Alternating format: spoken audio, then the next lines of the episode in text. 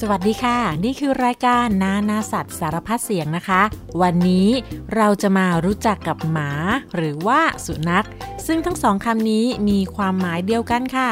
คำว่าสุนัขนั้นดูเป็นทางการ ดูสุภาพเรียบร้อย ส่วนคำว่าหมาเป็นคำพูดติดปาก เช่น บ้านเธอเลี้ยงหมาหรือเปล่า วิดูหมาตัวนั้นสิน่ารักอะแล้วก็เป็นคำที่แสดงถึงความเอ็นดู เช่น เจ้าหมาน้อย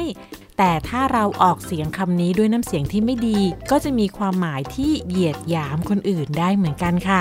และป้าเวนด้าขอเรียกสั้นๆ ง่ายๆว่าหมานะคะ ซึ่งเจ้าหมาที่จะเล่าวันนี้เป็นหมาที่อยู่รอบๆตัวเราเลยค่ะ นั่นคือหมาไทย หมาไทยคืออะไร มันแตกต่างกับสายพันธุ์จากต่างประเทศที่เราเรียกว่า หมาฝรั่งตรงไหน นิสัยใจคอเป็นอย่างไร หมาจร หมาวัด หมาในตลาด หมาที่ไม่มีเจ้าของ มันคือหมาไทยไหม แล้วมันอันตรายหรือเปล่าทำอย่างไรที่จะไม่โดนหมากัด และทำไม หมาถึงชอบไปอยู่หน้าเซเว่นติดตามคำตอบของเรื่องราวทั้งหมดเหล่านี้ได้ ในหน้าหน้าสัตว์สารพัดเสียงวันนี้ค่ะ จุดเริ่มต้นของการเลี้ยงหมาของมนุษย์เรานะคะ มีบันทึกไว้ว่าเกิดขึ้นเมื่อราวๆ15,000 ปีก่อนค่ะ โดยผู้คนที่อาศัยอยู่แถวขั้วโลกเหนือ เริ่มจากการนำหมาป่ามาเลี้ยง จากนั้นก็เริ่มนำหมาป่าสายพันธุ์อื่น รวมทั้งหมาจิ้งจอกมาเลี้ยงด้วย และเมื่อเลี้ยงเลี้ยงไป ก็มีการผสมข้ามสายพันธุ์กันไปมานะคะ และข้อมูลในปี 2020 พบว่า เรามีสุนัขอยู่บนโลกนี้มากถึง 353 สายพันธุ์ค่ะและทั้งหมดนี้ก็มีเชื้อสายของสัตว์เลี้ยงตัวแรก นั่นก็คือหมาป่านั่นเองค่ะ และที่บ้านของเราก็คือในประเทศไทยก็มีการเลี้ยงหมามากมายหลายสายพันธุ์เลยค่ะ ทั้งตัวเล็กตัวใหญ่นะคะป้าเวนด้าขอแบ่งง่าย ๆ เป็นหมาฝรั่งกับหมาไทยค่ะ หมาที่เลี้ยงส่วนใหญ่จะเป็นหมาฝรั่งนั่นก็คือสายพันธุ์จากต่างประเทศ พวกตัวเล็กๆ ก็พวกชิสุ ปอมเมอเรเนียน ชิวาวาปั๊ก ตัวโตๆก็เช่นโกลเด้นรีทรีฟเวอร์ลาบราดอร์ไซบีเรียนฮัสกี้ นี่ยกตัวอย่างมาเพียงนิดหน่อยเท่านั้นเองนะคะ ถ้าเทียบกับสายพันธุ์ทั้งหมดที่มีอยู่ ทีนี้ก็เลยสงสัยนะคะว่า แล้วหมาไทยแท้เนี่ยมีอะไรบ้าง จากการรวบรวมข้อมูลนะคะ ป้าแวนด้าก็ขอสรุปให้ฟังว่าหมาไทยมี 3 สายพันธุ์ค่ะ ซึ่งจะแบ่งเป็นพันธุ์ไทยแท้ 2 สายพันธุ์นั่นคือ หมาไทยหลังอาน และหมาบางแก้ว ถ้าเป็นข้อมูลที่เก่าหน่อยเขาก็จะมีหมาไทยพื้นบ้านด้วยอีกหนึ่งสายพันธุ์ ซึ่งจะมีลักษณะเหมือนหมาไทยหลังอานทุกอย่าง ยกเว้นตรงหลังค่ะ ไม่ได้มีขนเป็นอานเหมือนหมาหลังอานค่ะ เดี๋ยวจะมาเล่าให้ฟังนะคะว่าขนอานนั้นคืออะไร ส่วนสายพันธุ์ที่ 3 นั้นเป็นสายพันธุ์ที่ป้าแวนด้าขอแถมมานะคะ นั่นก็คือ พันทางค่ะ ซึ่งพันทางนี้มีเยอะกว่าพันแท้มาก ๆ เลยค่ะ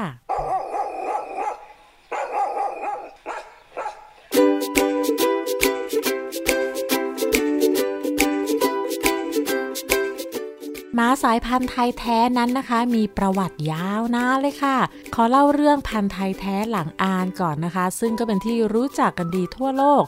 และถูกจัดเป็นสุนัขประจำชาติไทยค่ะ มีลักษณะหูตั้ง ขนสั้นเกรียน ปลายจมูกดำหางเรียวยาวตั้งขึ้นเป็นรูปดาบและหลังอานค่ะ หลังอ่านนั่นก็คือ ขนตรงหลังนะคะ มันจะขึ้นย้อนเป็นแนวยาวในทางตรงกันข้ามกับขนตรงหลังที่เรียงลงมาเป็นแนวปกติค่ะ ซึ่งมองเห็นเป็นขนตั้งๆย้อนทางขึ้นมานะคะ นั่นแหละค่ะที่เรียกว่าหลังอ่านค่ะ ซึ่งจุดเริ่มต้นของสุนัขพันธ์ไทยมีการบันทึกไว้ตั้งแต่สมัยอยุธยาเลยค่ะ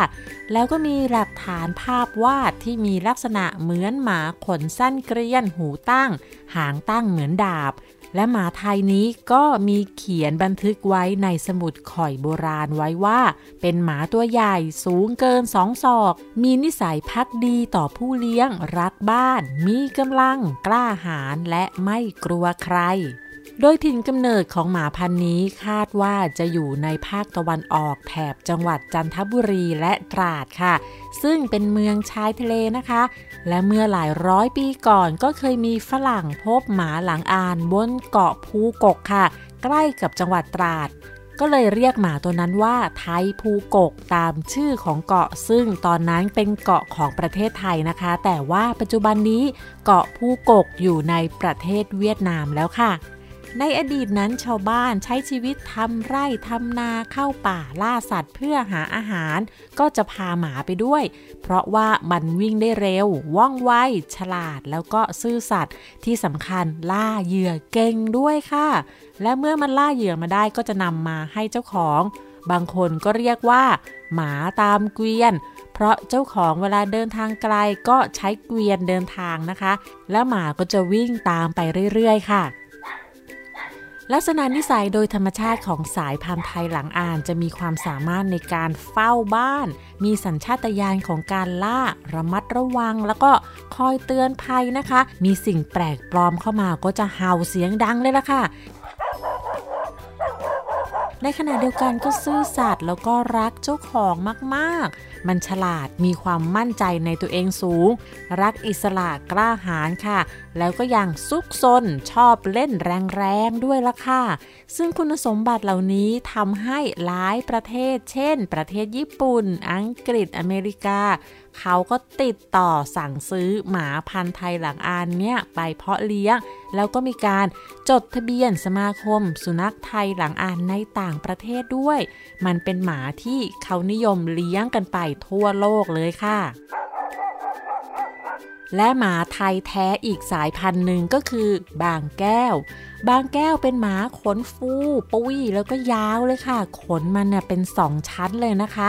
แน่นแล้วก็นุ่มมาก หางเป็นพวงสวยงาม มีขนที่คอเป็นแผงใหญ่หนา หน้ามันจะแหลมๆหูเล็กตั้ง โคนหูทั้งสองอยู่ห่างกันมากกว่าหมาพันธุ์อื่นๆค่ะ มีสีขาวรอบปลายปาก เขาเรียกว่าปากคาบแก้ว แล้วก็มีสีขาวตรงกลางหน้ายาวไปจนถึงกลางหัวค่ะ เป็นลักษณะของบางแก้วดั้งเดิม ขนมันนะคะนุ่มแล้วก็น่ากอดมากๆ แต่อย่าเผลอไปกอดหมาบางแก้วของคนอื่นเข้านะคะ เพราะมันขึ้นชื่อเรื่องความดุมากๆเลยค่ะคนจึงเลี้ยงบางแก้วไว้เพื่อเฝ้าของเฝ้าบ้าน ใครแปลกหน้าเข้ามานะคะ บางแก้วจัดการหมดค่ะ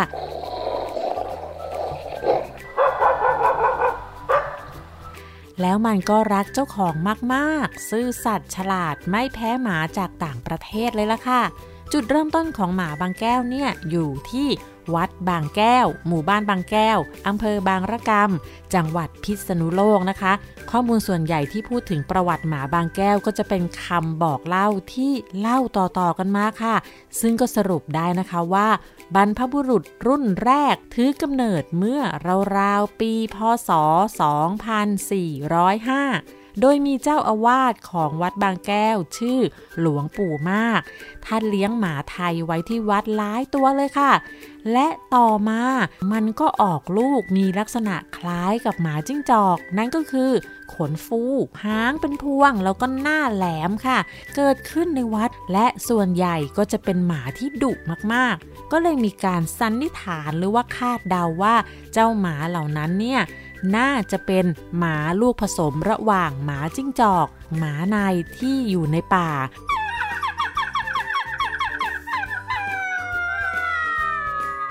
มาผสมกับหมาบ้านที่อยู่ในวัดค่ะ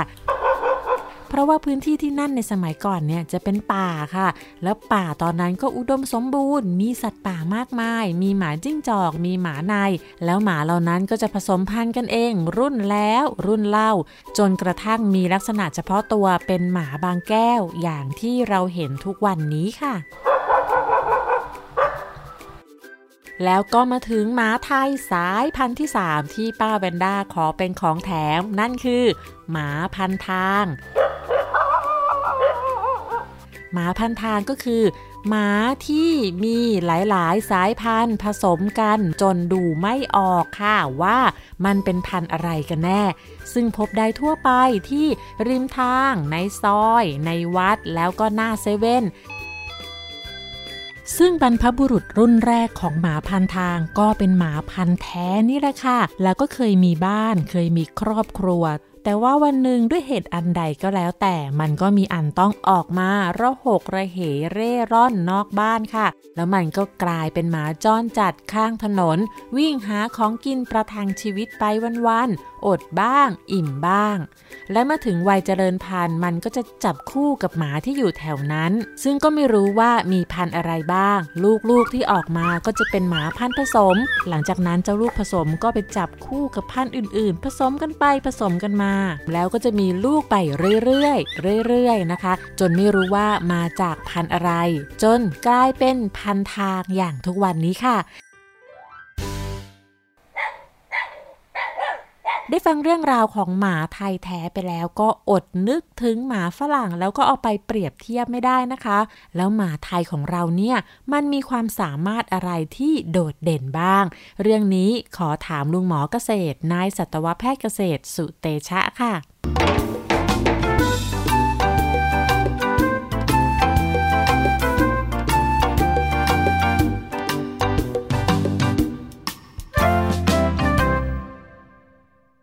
เรื่องความสามารถอันโดดเด่นของสุนัขในประเทศไทย ที่เราเรียกว่าหมาไทยนะครับ ไม่ว่าจะเป็นพันธุ์ไทยหลังอาน พันธุ์ไทยบางแก้ว หรือว่าพันทางที่อยู่ข้างถนนแล้วเราเอามาเลี้ยงในบ้าน ลักษณะพิเศษของหมาทั้ง 3 สายพันธุ์นี้นะครับ ก็คือ 1. เป็นหมาที่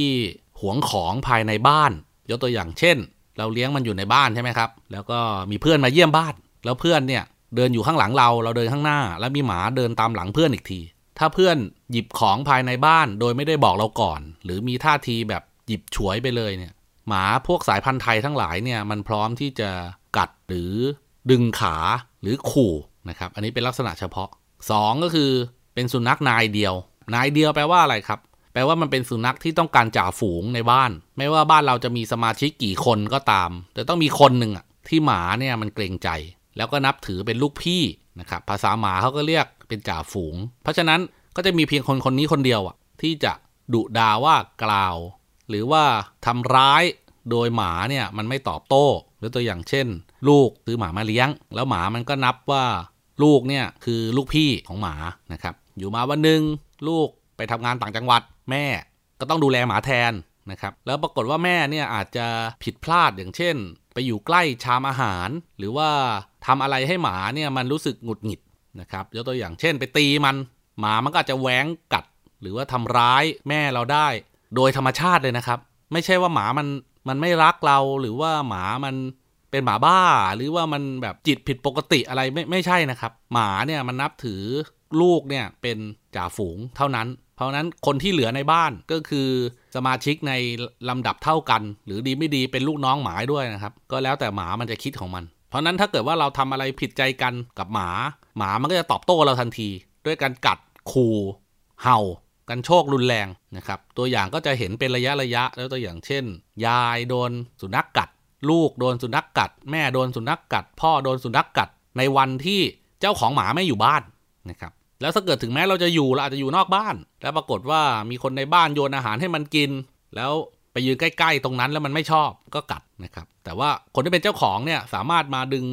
ดึงหนังหลังคอ หรือว่าตบตีว่ากล่าว แล้วหมามันก็ฟังมันก็จะแยกตัวออกมา อันนี้มันเป็นไปตามพันธุกรรมครับ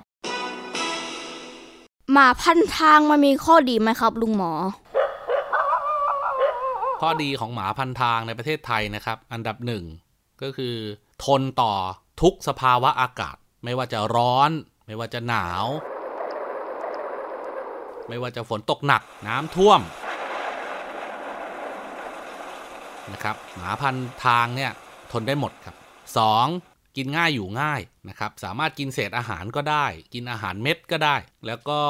เวลานอนก็ไม่เรื่องมากนะครับสามารถนอนอยู่นอกบ้านได้ ไม่จำเป็นต้องนอนในบ้าน ไม่จำเป็นต้องนอนปูพรมนะครับแล้วก็ส่วนใหญ่จะเป็นพวกขนสั้นเกรียน การอาบน้ำทำความสะอาด หรือว่าเวลาดูว่ามีเห็บมีหมัดที่ลำตัว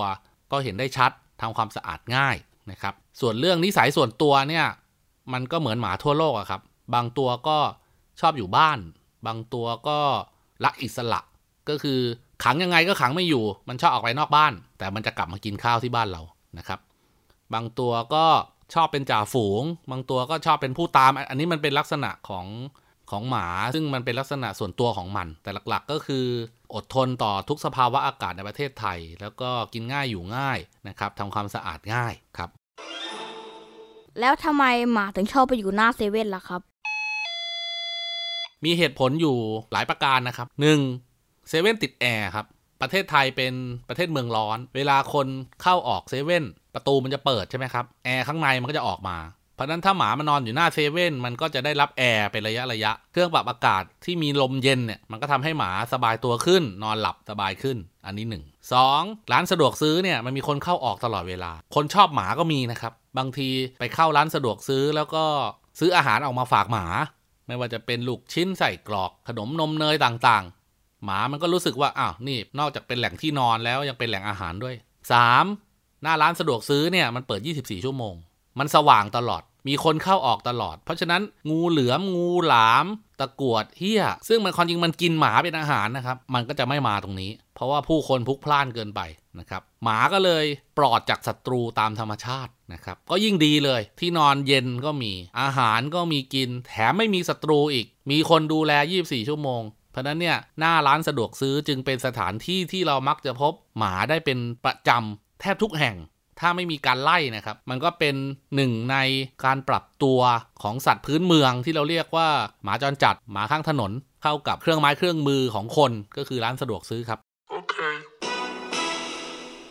ถ้าหนูว่าไปเจอหมาข้างทางมันจะกัดหนูไหมต้องทำยังไงไม่ให้โดนหมากัด เด็กๆนะครับเราไปเดินหน้าบ้านหรือว่าซอยข้างบ้านอะไรเงี้ยแล้วก็เห็นหมาจรจัดใช่ไหมครับก็ต้องบอกเลยว่าหมาจรจัด เวลามันอยู่รวมกันเป็นฝูงเนี่ยมันชอบไล่เด็กนะครับไม่ว่าเด็กจะขี่จักรยาน หรือจะวิ่งเล่นเตะฟุตบอลพอหมามันเห็นว่าเป็นคนตัวเล็กเนี่ยมันจะวิ่งไล่เลย อันนี้เป็นเรื่องปกติ เพราะว่าสัญชาตญาณการล่าเหยื่อของหมามันยังอยู่ เพราะฉะนั้นเนี่ยน้องๆหนูๆที่ออกไปนอกบ้าน โดยเฉพาะเด็กๆ ควรจะมีผู้ใหญ่ไปด้วยนะครับ เพราะว่าข่าวเรื่องหมาจรจัดลุมกัดเด็ก อันเนี้ยเราเจอกันบ่อยนะครับ ซึ่งเป็นเป็นไปตามสัญชาตญาณการล่าเหยื่อนะครับเพราะฉะนั้นเนี่ยออกไปนอกบ้านเนี่ยก็ควรจะเรียกผู้ใหญ่ไปด้วยนะครับ การที่หมาเนี่ยมันไม่กัดผู้ใหญ่ เพราะว่ามี2อสเหตุผลนะครับ 1. หมามันเห็นว่าผู้ใหญ่ตัวใหญ่กว่ามัน มันก็เลยคิดว่าผู้ใหญ่จะมีแรงเยอะอาจจะทำร้ายมันกลับได้ 2. ผู้ใหญ่หลายคนในช่วงที่ผ่านมาทำร้ายหมาจนหมากลัวผู้ใหญ่ทุกคนไม่ว่าจะหน้าตาแบบไหน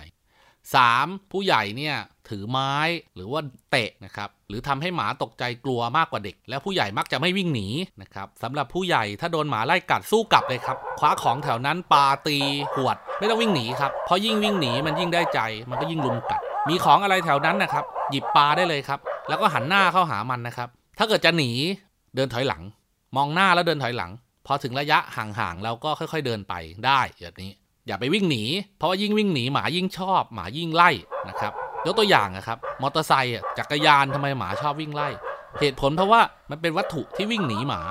ในขณะที่ถ้าเกิดเราเดินไป แล้วพอหมามันมาวิ่งไล่เราหันหน้าใส่มัน หรือเราวิ่งเข้าหามัน ส่วนใหญ่หมามันจะตกใจแล้ววิ่งหนีเฮ้ยเอาจริงนี่หว่ามันก็จะวิ่งหนีไป อันนี้เป็นลักษณะปกติของหมาจรจัดไม่ใช่เฉพาะในประเทศไทยนะครับ ในต่างประเทศก็เหมือนกัน มันคือนิสัยปกติของหมานะครับ เพราะนั้นเนี่ยถ้าน้องๆหนูๆจะออกจากบ้าน โดยแถวนั้นมีหมาจรจัดควรเรียกผู้ใหญ่ไปด้วยนะครับ อย่าไปออกตามลำพัง เพราะว่าในอดีตเคยเกิดเรื่องหมาจรจัดดุมกัดเด็กมาแล้ว แล้วลุงหมอก็ไม่อยากให้เกิดขึ้นกับใครอีกต่อไปนะครับ อย่าออกบ้านตามลำพังนะครับ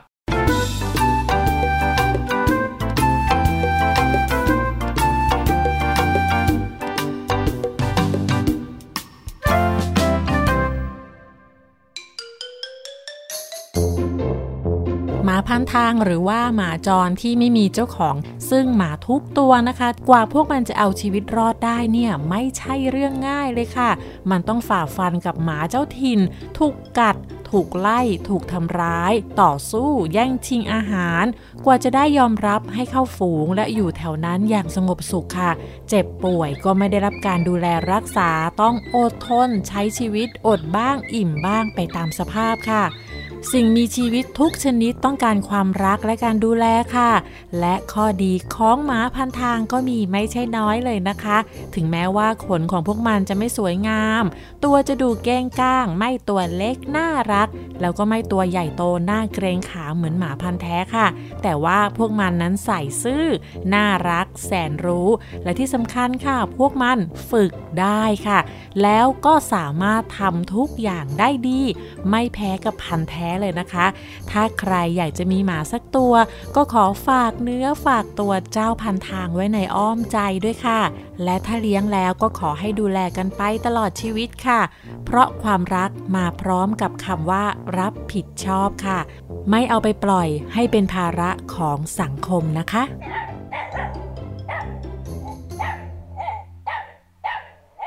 ได้เวลานิทานแล้วนะคะ นิทานวันนี้เป็นนิทานพื้นบ้านไทยที่เล่าต่อๆกันมานะคะ มีชื่อเรื่องว่า เจ้าหมาน้อยขอพร นานมาแล้วมีหมาจรตัวหนึ่ง มันอาศัยอยู่ใต้ต้นไม้ใกล้หมู่บ้าน ตอนกลางวันพระอาทิตย์ส่องแสงร้อนแรงจนมันออกไปหากินไม่ได้ มันก็เลยคิดว่า พระอาทิตย์นั้นมีอำนาจมากเหลือเกิน มันก็เลยไปขอพรจากเทวดาบอกว่าอยากเป็นพระอาทิตย์ เทวดาก็แสนใจดี เสกปิ้งให้เจ้าหมากลายเป็นพระอาทิตย์ทันทีพอเจ้าหมาได้เป็น มันก็ส่องแสงแผดเผาสว่างเจิดจ้าร้อนแรง จนน้ำในบ่อในคลองแห้งเหือดหาย แล้วอยู่ๆก็มีเมฆก้อนใหญ่มาบดบังไว้ จนทำให้ส่องแสงไม่ได้ เจ้าหมามองก้อนเมฆก้อนใหญ่แล้วก็คิดว่า ก้อนเมฆนั้นยิ่งใหญ่กว่าพระอาทิตย์ เพราะว่าสามารถบดบังแสงได้ มันก็เลยขอพรจากเทวดา เทวดาก็เลยตามใจเสกให้กลายเป็นก้อนเมฆ เมื่อได้เป็นก้อนเมฆแล้ว มันก็บดบางแสงอาทิตย์วันแล้ววันเล่า แต่วันหนึ่งก็มีลมแรงพัดมาทำให้ก้อนเมฆแตกกระจาย เจ้าหมาก็เลยขอพรให้กลายเป็นลม เทวดาก็เสกให้เป็นลมสมดังใจเจ้าหมา เมื่อเป็นลมแล้วมันก็เที่ยวพัดพาเอาบ้านเรือนไร่นาเสียหาย เหลือแต่จอมปลวกที่พัดเท่าไหร่ก็ไม่พัง เจ้าหมาก็เลยมองว่าจอมปลวกนั้นแข็งแรงกว่าลมยิ่งนัก ก็เลยขอพรขอให้กลายเป็นจอมปลวก เทวดาก็เสกให้สมปรารถนา เมื่อกลายเป็นจอมปลวกก็เกิดเหตุการณ์ไม่คาดคิด วันหนึ่งมีควายตัวใหญ่วิ่งเอาเขาชนจอมปลวกจนพังทลาย มันก็เลยอยากเป็นควาย เพราะอยากมีกำลังมหาศาล เทวดาก็เสกให้เป็นควายหนุ่มตัวใหญ่ เจ้าควายก็วิ่งขนองชนนู่นชนนี่ไปเรื่อย จนมีคนนำเชือกมาคล้องไว้ แล้วก็พาไปล่ามไว้กับต้นไม้ แล้วมันก็เห็นว่าเกิดเป็นควายตัวใหญ่ก็ยังสู้เชือกเล็กๆไม่ได้ เลยขอพรขอให้กลายเป็นเชือกมัดควาย เทวดาก็เสกให้ควายกลายเป็นเชือกหมาน้อยเป็นเชือกอยู่ได้ไม่นาน ก็มีหนูมากัดแทะจนเชือกขาด มันก็เลยคิดว่าเป็นหนูน่าจะดีกว่าเชือก เพราะทำลายเชือกได้ มันก็เลยขอเป็นหนู และเมื่อได้เป็นหนูก็เที่ยววิ่งซุกซนเข้าไปในบ้านคนกัดข้าวของเครื่องใช้พังเสียหาย เจ้าของบ้านก็เลยนำแมวมาไล่จับหนู เจ้าหนูก็วิ่งหนีแมวที่ไล่ล่า มันเห็นว่าแมวนั้นช่างปราดเปรียวว่องไวไล่จับหนูได้ มันก็เลยขอพรขอให้กลายเป็นแมว เทวดาก็เลยเสกให้กลายร่างเป็นแมว เมื่อได้เป็นแมวแล้วมันก็ดีใจเที่ยวเล่นปีนป่ายไปบ้านนู้นบ้านนี้ ไล่จับนกจับหนูกินอย่างสบายใจ แต่ก็มีความสุขได้ไม่นานเท่าไหร่ อยู่ๆก็มีหมาตัวหนึ่ง พุ่งกระโจนเข้าใส่จะกัดแมว มันเลยต้องกระโดดหนีไปอยู่บนต้นไม้ด้วยความตกใจ เมื่อรอดพ้นจากการถูกหมาไล่ มันก็คิดอะไรบางอย่างได้ และขอพรเทวดาครั้งสุดท้าย ขอให้กลับไปเป็นหมาเหมือนเดิม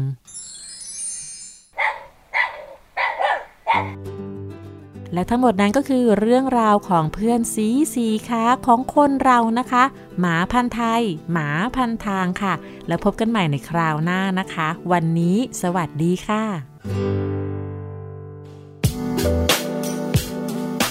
ติดตามรายการทางเว็บไซต์และแอปพลิเคชันของไทย PBS Podcast Spotify SoundCloud Google Podcast Apple Podcast และ YouTube Channel Thai PBS Podcast Thai PBS Podcast. View the world via the voice.